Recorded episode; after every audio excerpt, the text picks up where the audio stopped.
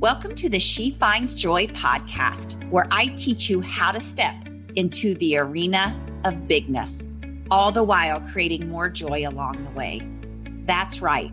We are capable of reclaiming our power, our purpose, our boldness, and bravery, and putting our bigness into the world.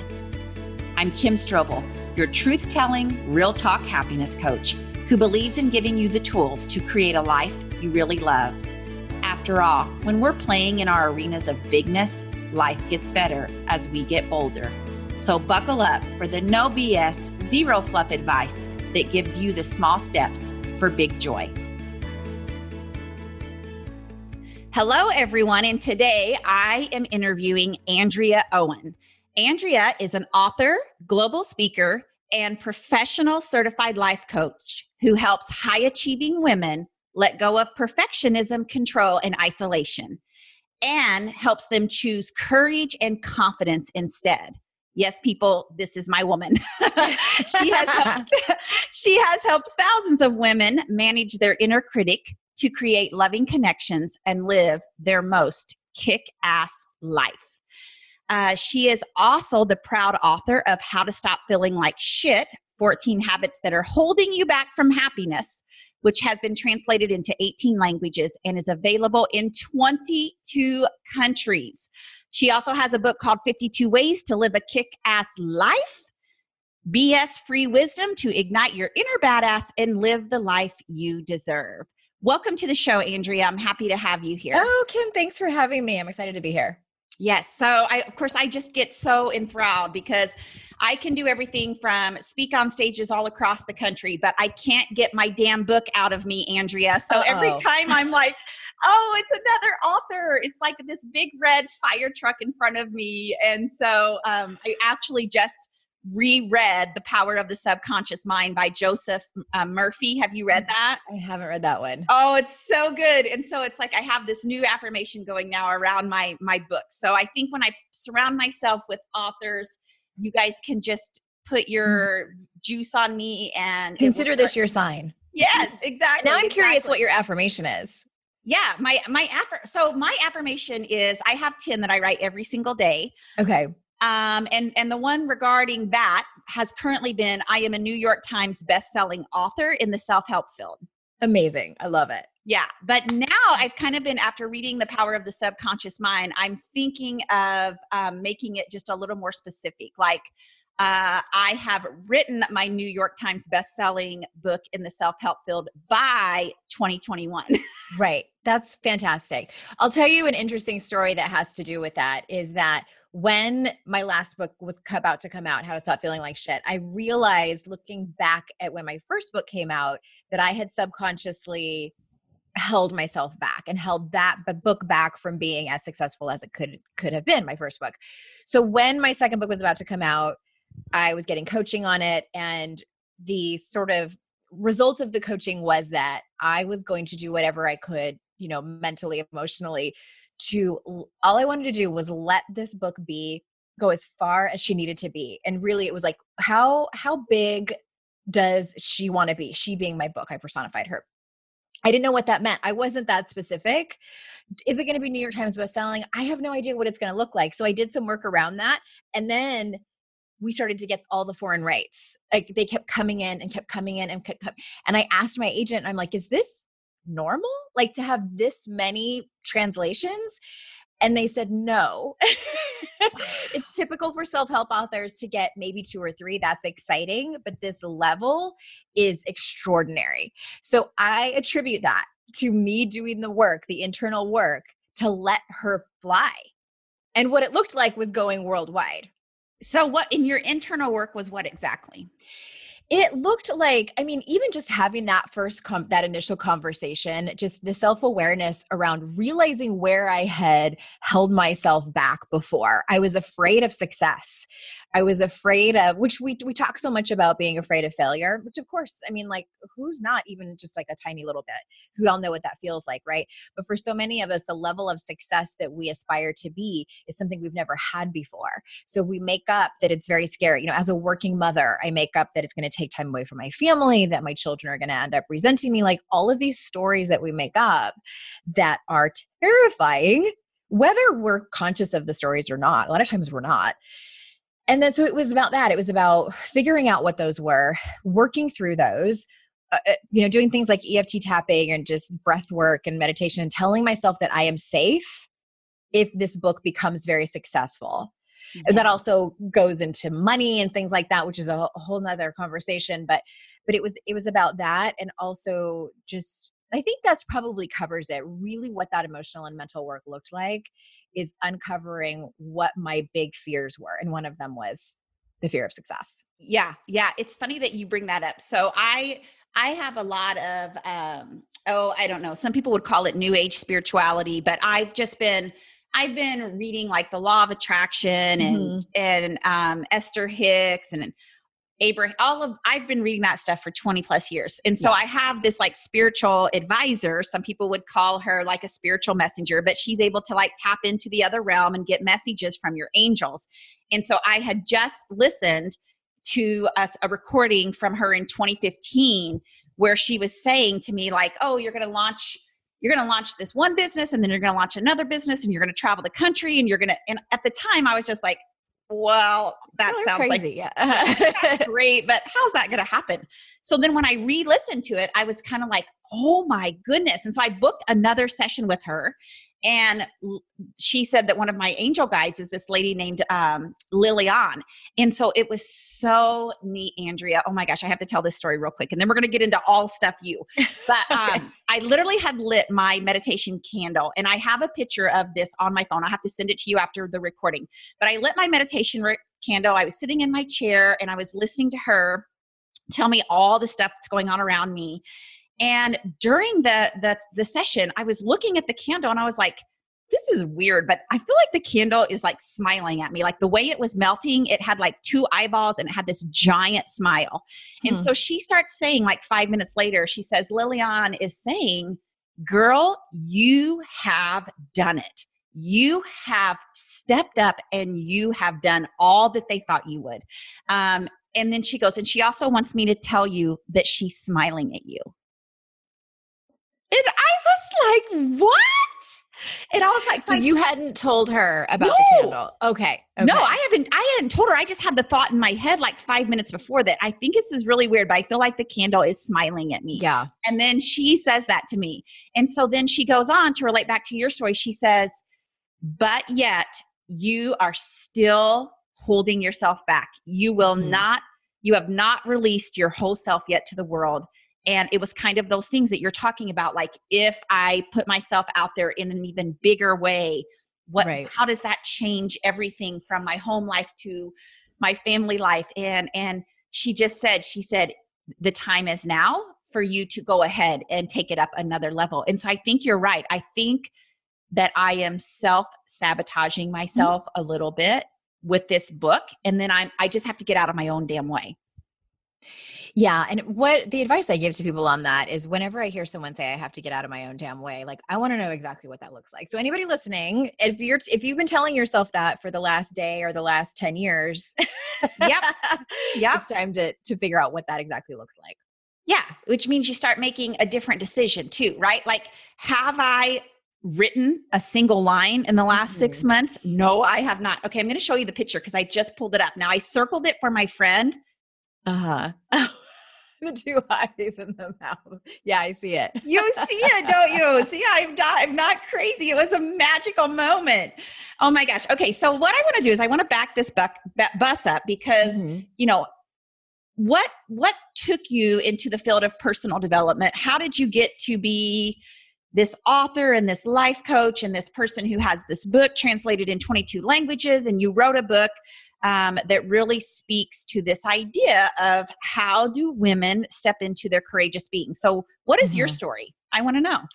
So, I was originally in the fitness industry. That's what I went to college for. I still love the fitness industry and had always been interested in life coaching. This was like in the early 2000s when nobody really knew what it was.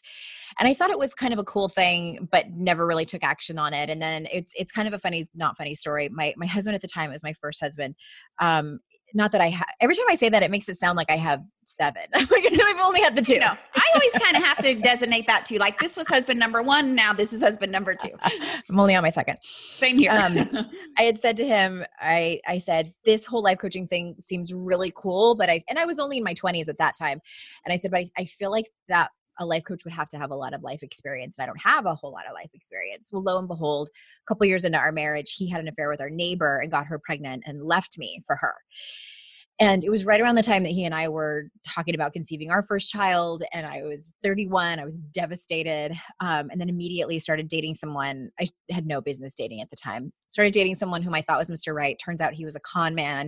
If anyone has seen the Netflix series Dear John or Dirty John or heard the podcast, that was my life. It did not end in murder like that one did. Sorry, spoiler alert for anyone who hasn't seen it. But um, it, it, he tried to he covered up his drug addiction by saying he had cancer it was just it was awful and i was in it was such a mirror of the place that i was in at the time and just and and in so much pain had so much trauma that i had not uh, gotten any help with um, and then found myself pregnant and so he went away to rehab we were going to try to work things out he met someone in rehab that he fell in love with now wait a minute so you were pregnant with his child yes decided I was going to have the baby.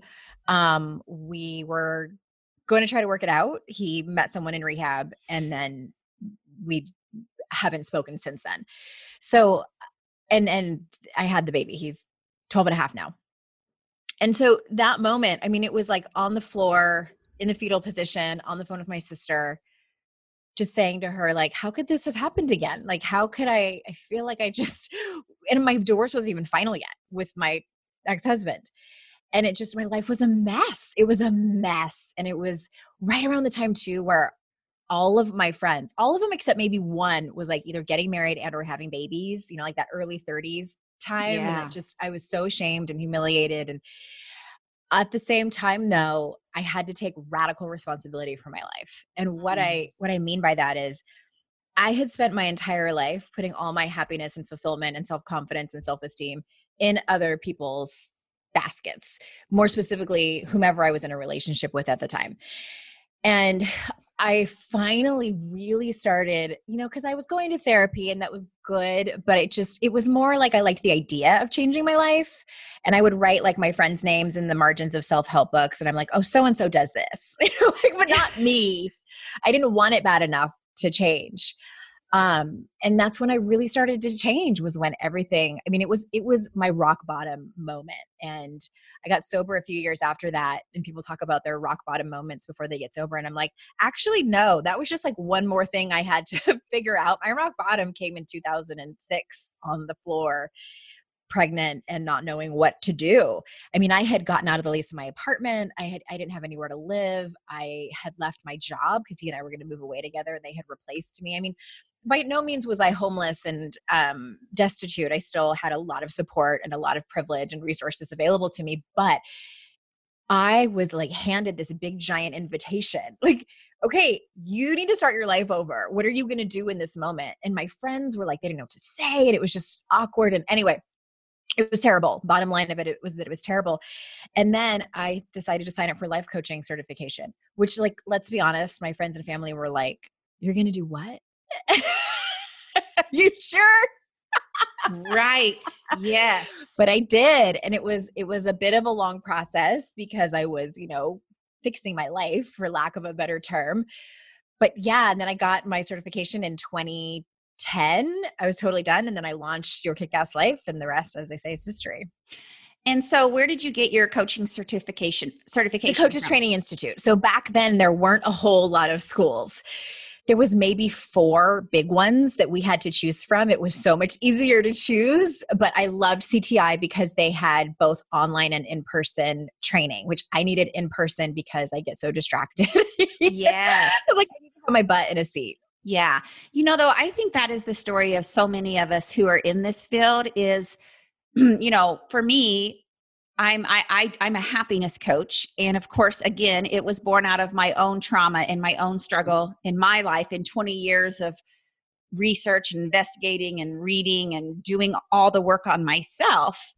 Um, but sometimes, you know, like I had a relapse of panic disorder in 2018. Mm-hmm. Actually, the whole time I was creating the happiness course, I was in the throes of a relapse of my panic disorder, which had disabled me greatly earlier in my life. And so I was just like, what are you like? Here I am creating the happiness course for women, and I am falling apart. Mm-hmm. Like, so who am I to call myself a happiness coach, or who am I to go get my life coaching? Like, I'm a total shipwreck myself. Yeah. But I actually think that that's the beauty of what we do is that we don't have it all figured out. We just are always willing to work on ourselves and we have done the work internally. And so we can share our vulnerabilities in the past with others, you know? It's the beauty of being human, really. And uh, I do think, you know, of course, you need to take care of yourself first. If you, I, I was diagnosed with um, anxiety disorder and panic disorder in 2003, so I, I know what that's like. Oh, you do? Yeah, that too. Yeah, it was um it was the worst. I'm like, how do I describe it? It was the worst. Yeah, and it also peaked again. It was a lot better because I got put on medication. It was a lot better. And then I went off medication when I got pregnant. And then after the birth of my son, it escalated again. I had really bad postpartum anxiety to the point where I couldn't drive um, I couldn't really drive on the freeway. That was where it was really bad and was like terrified that somebody was going to come and steal my son. And yeah, it was awful. I happened again after my daughter, but not not nearly to the, the degree it happened the first time.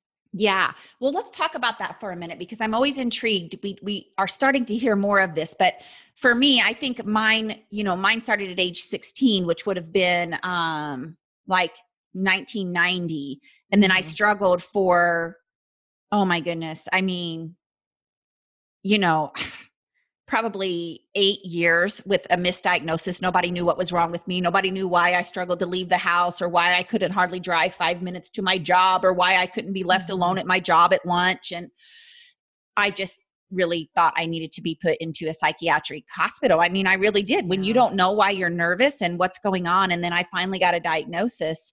Um, but my symptoms are I don't, I'm curious what your symptoms of panic are. Mine are more of like uh, feelings of disassociation or mm-hmm. depersonalization. Mm-hmm. I'm not in my body. I know where I I am, but I don't really understand. Things look unfamiliar, confusing. I might lose consciousness. Like those are yeah. my core symptoms. What were yours? Mine were a uh, similar feeling of of dissociation, but for me it was physiologically when it was really bad at its peak. It was extremely high heart rate um feeling hot all the time. My armpits would tingle. Sometimes my fingers would go numb. And it was just that constant feeling of what's next, like just being on edge, like something bad is about to happen. It's like, what was that Mortal Kombat video game where it was like one, two, three, fight? You know, and, and it was like, that's how I felt all the time. Like there was an announcer saying like it was time to fight. Yeah. And and I didn't know why and it was a lot of crying because i didn't know what was going on and then trying to explain it to people who didn't understand and then it that sort of fed on to it of not knowing what was wrong with me and feeling like i was broken and also the panic of is this how my life is going to be all the time like what? right yeah the despair of that was agonizing yeah it is i think it's such an intense suffering and for for people who have not experienced it there's no way that you and I can really make them understand it because mm-hmm. it is so intense. And, you know, I mean, when you're talking about those feelings, and that, for me, just like you said, it's almost like your brain scans your environment for danger nonstop. Like every yep. single second, you're paying attention to how do I feel? What looks right? Am I feeling okay? Is something bad? You know, am I in danger? Do I need to go to the hospital? Do I need to call a friend? Like,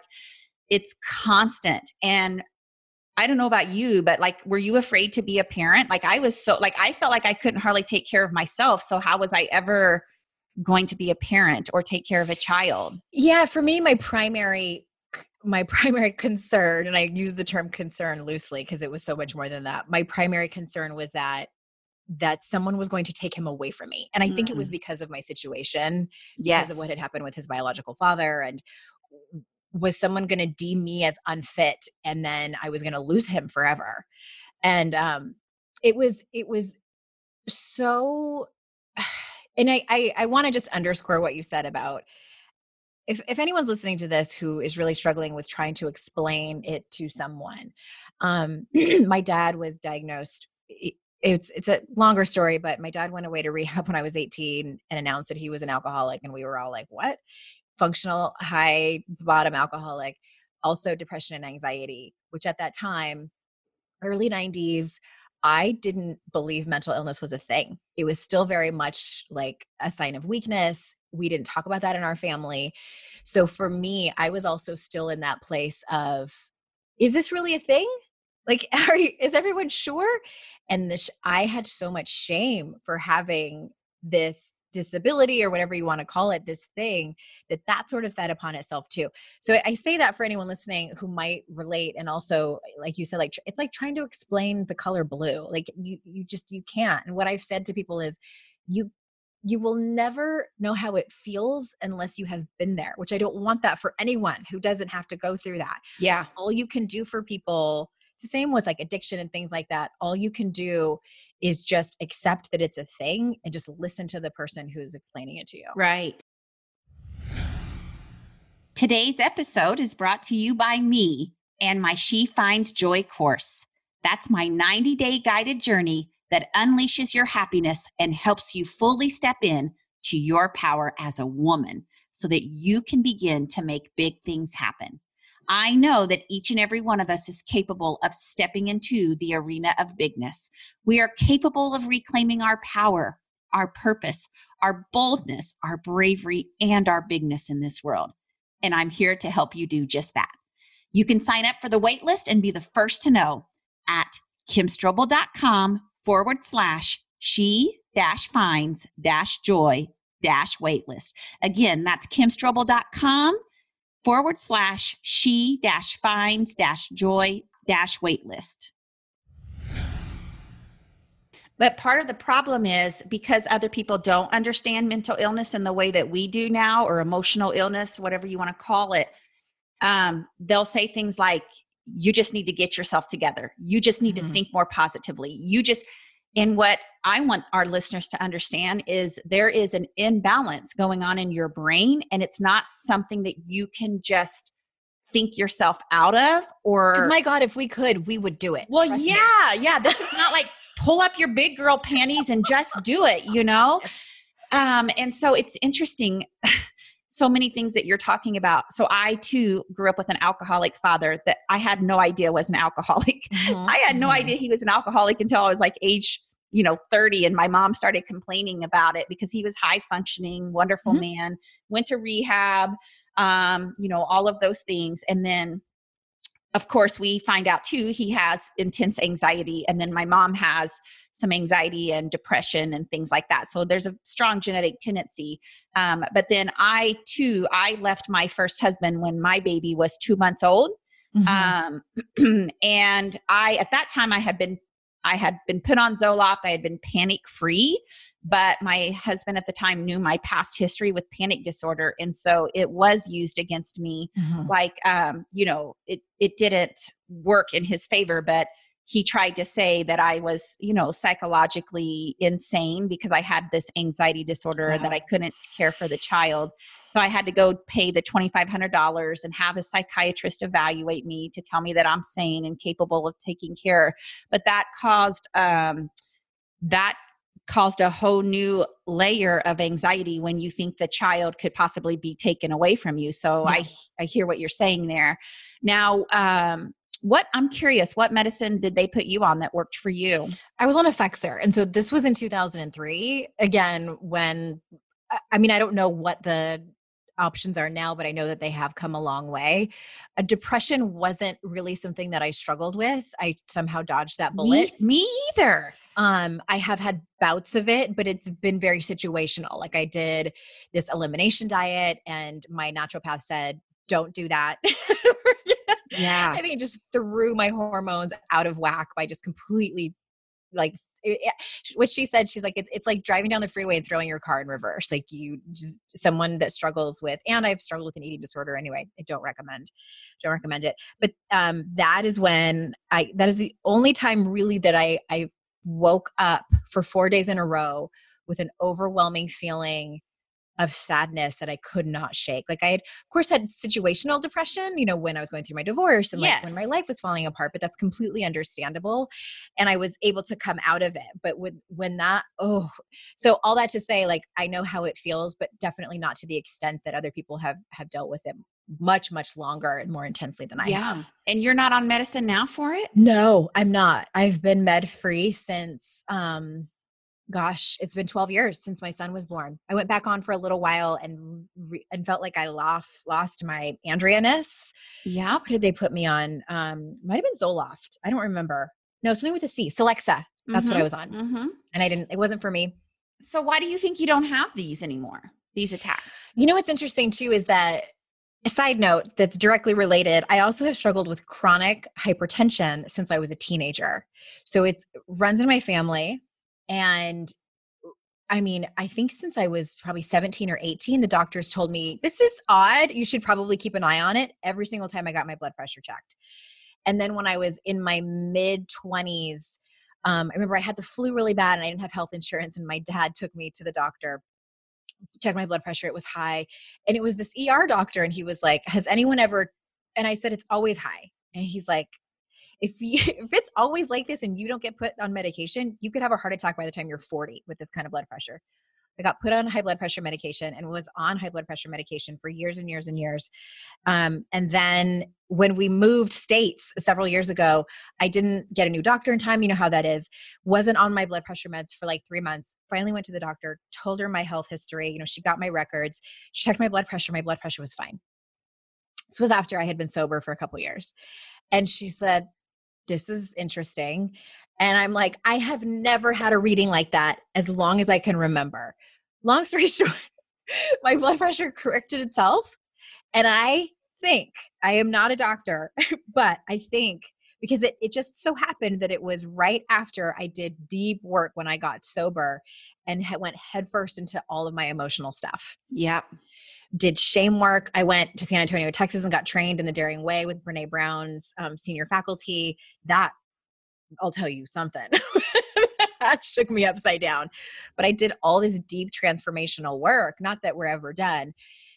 But like, do I think it's a coincidence that my that my blood pressure suddenly corrected itself and I didn't need anxiety medication? I I don't think that this happens to everyone and who knows maybe it just is some fluke thing i have no idea but nothing else changed in my life like yeah. i i this my stress level hadn't changed my diet hadn't changed my weight hadn't changed like and i had gotten older which you know our health doesn't seem to like increase all by itself right right so yeah that's well, what i attribute it to it's it's interesting because as I'm I'm reading this power of the subconscious mind and and it's talking about how the universal intelligence that lives inside of all of us, which is our subconscious mind, right? Mm-hmm. It's the mind behind the the the the the cognitive thinking mind, and that it does know if you're willing to to go in and tap into its infinite wisdom, it really does know how to kind of realign the body back to its wholeness. And I think that sometimes when I think almost all the time when we do that deep work on ourselves, things do really realign. And sometimes these kind of mm-hmm. miracles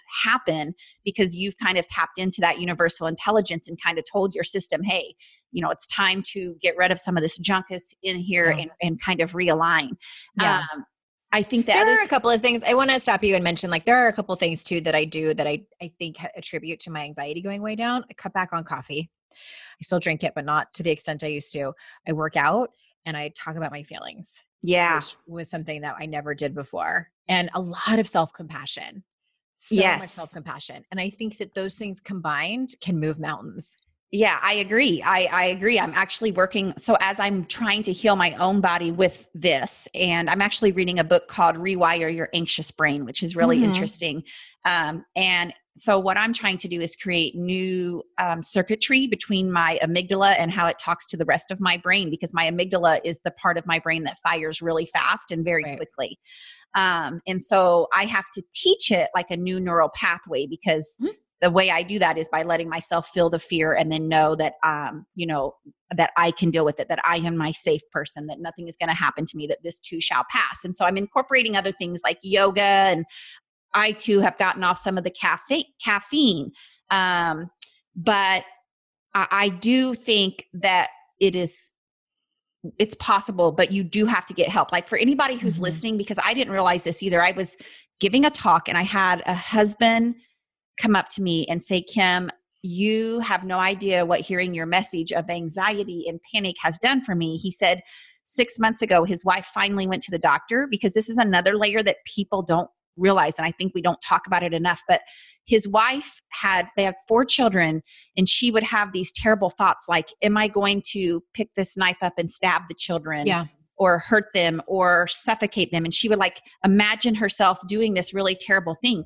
Well you and i both know people who have these overactive thought processes that that it's it's not that you're crazy it's not that you're actually going to kill your children but you feel like you you are crazy and that you're going to do something. And so that's the way that hers manifested. And she ended up going to a counselor and figuring out that she wasn't some crazy person, that she wasn't going to kill her children, but she was bombarded by an overactive imagination that would mm-hmm. try to see all of these things. And so I want to bring this to light because anxiety comes in many forms and it's really just your thought processes getting exaggerated, getting out of control, and understanding that you're not crazy. There's not something that is terribly wrong with you, but you do need to go speak to a doctor and a therapist and, and learn to get help with that because that's a real thing that many women in particular suffer from. Yeah. Maria Bamford, the comedian, has talked about that. She has had severe anxiety um, and she has talked that she had those same thoughts, like worrying that she was going to stab her sister and uh, and things like that. So yes, I'm glad you brought that up. Yeah, you know, it's it's just a spectrum, and I find that so many women are suffering from anxiety of some you know some have anxiety some have panic disorder some have a little bit of both. Um, but we have to bring that to light. We have to talk about it and know that there's help out there and there are things that we can be doing. So this is interesting to hear you talk about how you got to your really low point in your own life and then what you did was you really did the deep work within you um, now that's what you do. You work with women doing just that you know? Yeah and if you would have asked me 12 13 years ago if this is what i would be doing i would have laughed hysterically because i thought i was you know having a fitness background like my initial goal was to incorporate fitness and life coaching and i very much was like about all about living on the surface. And what i mean by that is like you know, I call it um, surface level personal development, where it's like motivating, inspiring, inspiring, and that's it. Like, you know, it's like, you go, girl, you can do it. You were made for this. You know, rise up from the ashes, which is all fantastic. Like, we need those people. We need that kind of encouragement and momentum and love and all of those things. And here I am. Now I work with people on shame. Like, are you kidding me? yes. Like, it's so hysterical when i think back like on how i was raised. Like i was raised in a very loving family but that was like we had one emotion and it was love. And if you had any others like you go and do that in your room by yourself. We don't talk about it. We don't see it.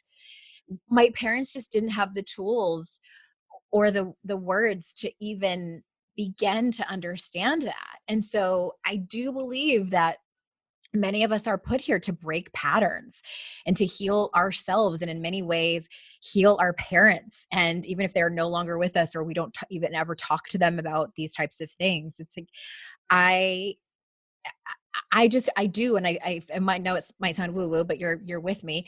Um, I do. I think that that I was chosen to talk about these things so that I can heal generations that come after me. And and I don't look at it in like a ooh, shine the light on me, look at me type of thing. Aren't I the hero? Like, no, no, no. Like, trust me, some there are days when I go kicking and screaming into this where I look yeah. up and I'm like, could you have chosen something else? Like, could I have just still been like teaching spin class? Like, this would be so much easier. yes, yes, I agree. I agree. But you know, here I am. well, and I think, you know, to all of our listeners who are out there who have kind of been telling themselves that story of like, hey, I would really like to be a life coach, or I would really like to be someone who, you know, puts this idea out into the world and who helps others. But I can't because I'm so screwed up. So who am I to think that I can do it? I think the point you and I are both making is you can be in the damn ashes rebuilding yourself and there that's a great sp- a place to actually put your message out into the world. Like you don't have, Yeah. we, if we're going to wait until we're all fixed, which is never going to freaking happen, you and I are going to constantly have rebounds. We're going to constantly have shit we have to do and work we have to do on ourselves and things that come up.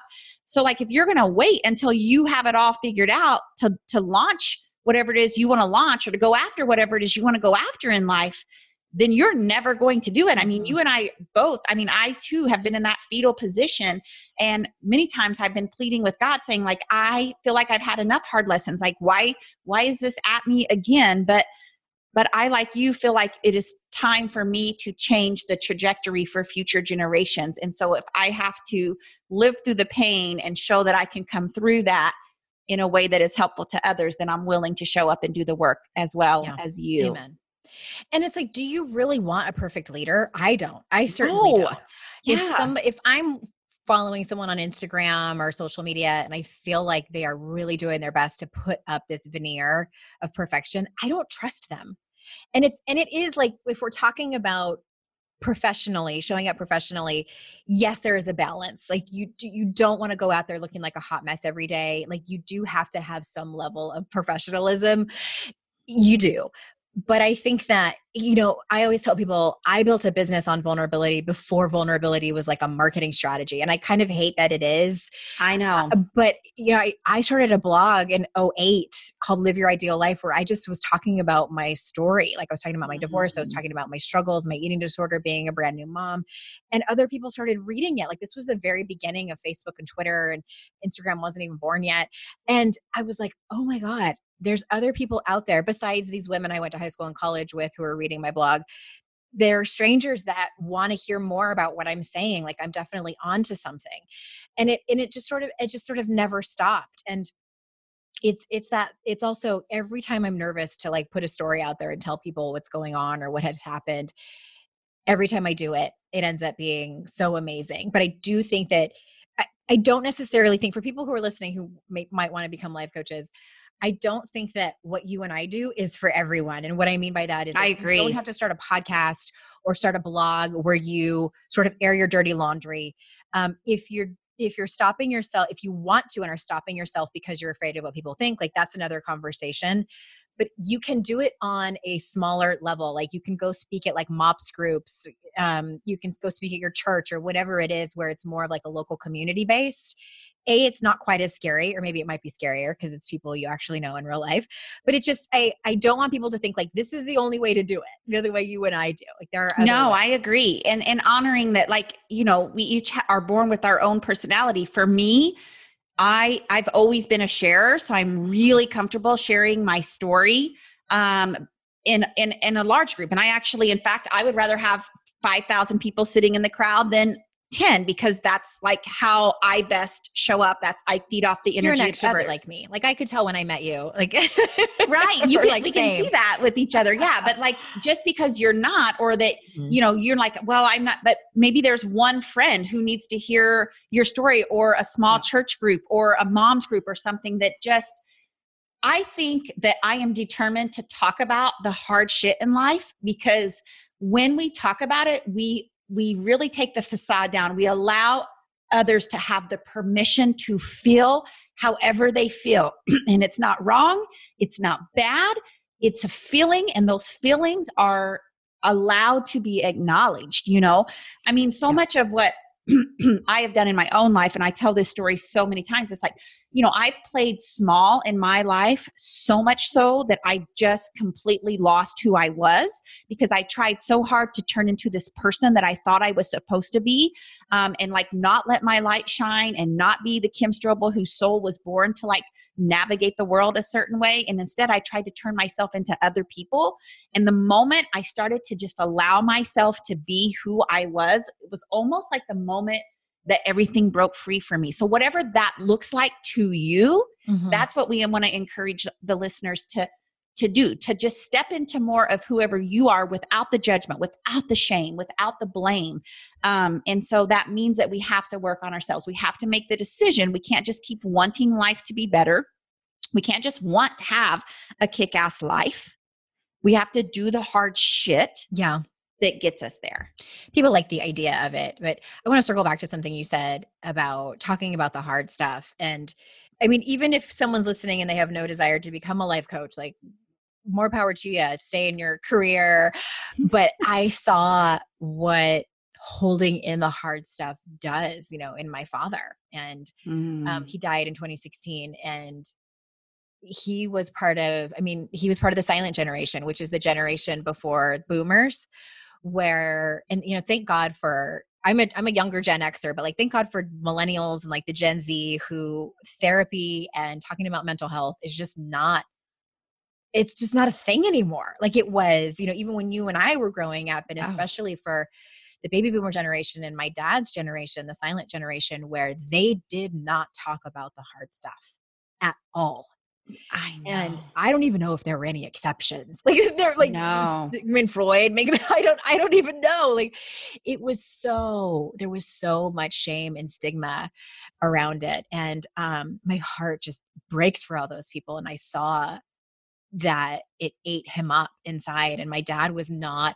a super macho man you know he was more sensitive and um more of an introvert. And it just it you know and i i watched him with his depression as he got older and it just was so incredibly heartbreaking and i vowed to myself like this can't i can't let this continue you, you know and and it, it, i just can't. So eh, all that to say talking about the hard stuff is not easy. It's still not easy for me. It's kind of like when people say well i don't like confrontation. Who the hell likes confrontation? Exactly. nobody. Yeah. Yeah. it's about learning how to do it learning how to do it and so it's the same with talking about the hard stuff. It's about learning how to do it practicing with people in small little bite-sized pieces with people that you trust. I call them your compassionate witness. This is what breaks down stigmas. This is what helps you heal and move forward in your life Yeah, and that's that's the message is it is going to feel scary, it is going Mhm. to feel uncomfortable and you have to be willing to do it anyway to break yourself free from those bondages that are holding us all back. I mean, I preach people all the time. I I'm constantly teaching women like have the difficult conversation with your spouse or your child or your parent or whatever. I have difficult conversations, but like sometimes it's still really hard. Sometimes I'm over there like tapping my foot, going like, "Man, when I tell Scott Strobel this, this is not going to go Yeah. over well." Or sometimes mean- i get passive aggressive first and then have to circle back and apologize yeah, yeah, and then oh, talk about what i'm actually mad about yeah, yeah. I just I just interviewed uh, Maggie Reyes. Do you know Maggie Reyes? yes i think i do uh-huh Oh my, her episode is fantastic on marriage. And so one of the tactics I told her I had used with Scott, she's like, um, so yes, that would be passive aggressive, and you and I need to have a sidebar conversation with that. Mhm. Yeah, most people Oh. are sarcastic or use humor and or passive aggressive absolutely. Oh, Andrea, well, it's just been a pleasure for you to just I, I just love a woman who's willing to own her story and share her story and just let people know that it's not just like shiny glitter unicorns and you know fluffy white only on tuesdays Exactly, exactly. It's like, you know, so that's what I really want. I want women to have real, honest conversations. And you've done that. You've brought that to us today. So, where can people find more of you, Andrea? Super easy just look for your kick-ass life i have my own podcast we're on 300 and something episodes at this point um, i like to hang out on instagram same handle your kick-ass life and then the website is yourkickasslife.com Oh, so easy. We'll drop all of that in the show notes. So, I always end, Andrea, since this is called She Finds Joy, I always end by asking my guest, what is something that you're doing right now in your life to find more joy? You know what I started doing? Um, I mean, I can answer this one of 50 ways, but the thing that popped up into my mind is I'm in a small peer mastermind group with four other women and we use the Voxer app. It's kind of like WhatsApp or like group text. And every Monday I always start it and we answer, we all answer the same series of questions. It's the first question is what do you love? Like list like three to five things about what you love. Um, what's working? What can you give this week? And um, wouldn't it be awesome if? And you finish the sentence Oh, I love And- that. I'm writing yeah, and it's down. just sort of like it, it's just one of those things. I had a co- one of my very first coaches.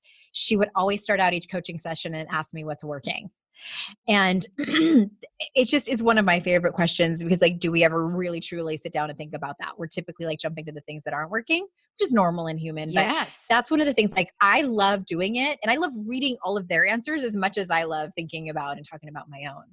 Maybe oh, even more so. so. That's so helpful. So we're in week two of my 90 day program and i've created accountability groups for the women that are in there and they're going to do voxer and so yeah. this is a this would be a great little framework to get them like engaged in having the conversation because once it takes off it takes off but like they need a little bit of a framework so i'm loving these four questions that's super helpful and so that's a way for you to connect and bring a little more joy and enthusiasm and gratitude mm-hmm. yeah and share oh with goodness. each other all right. Well, thank you so much, Andrea. I really appreciate you being on the show. Thanks for having me, Kim. This has been super fun. Whoop, whoop. We did it. Thank you so much for listening in on the She Finds Joy podcast today. I'm honored to share this space with you, and I hope you keep showing up as the real you in this world. As always, this conversation will be continued in our free private Facebook group. You can join that group by going to kimstrobel.com forward slash she finds joy to connect with other joy seekers just like you.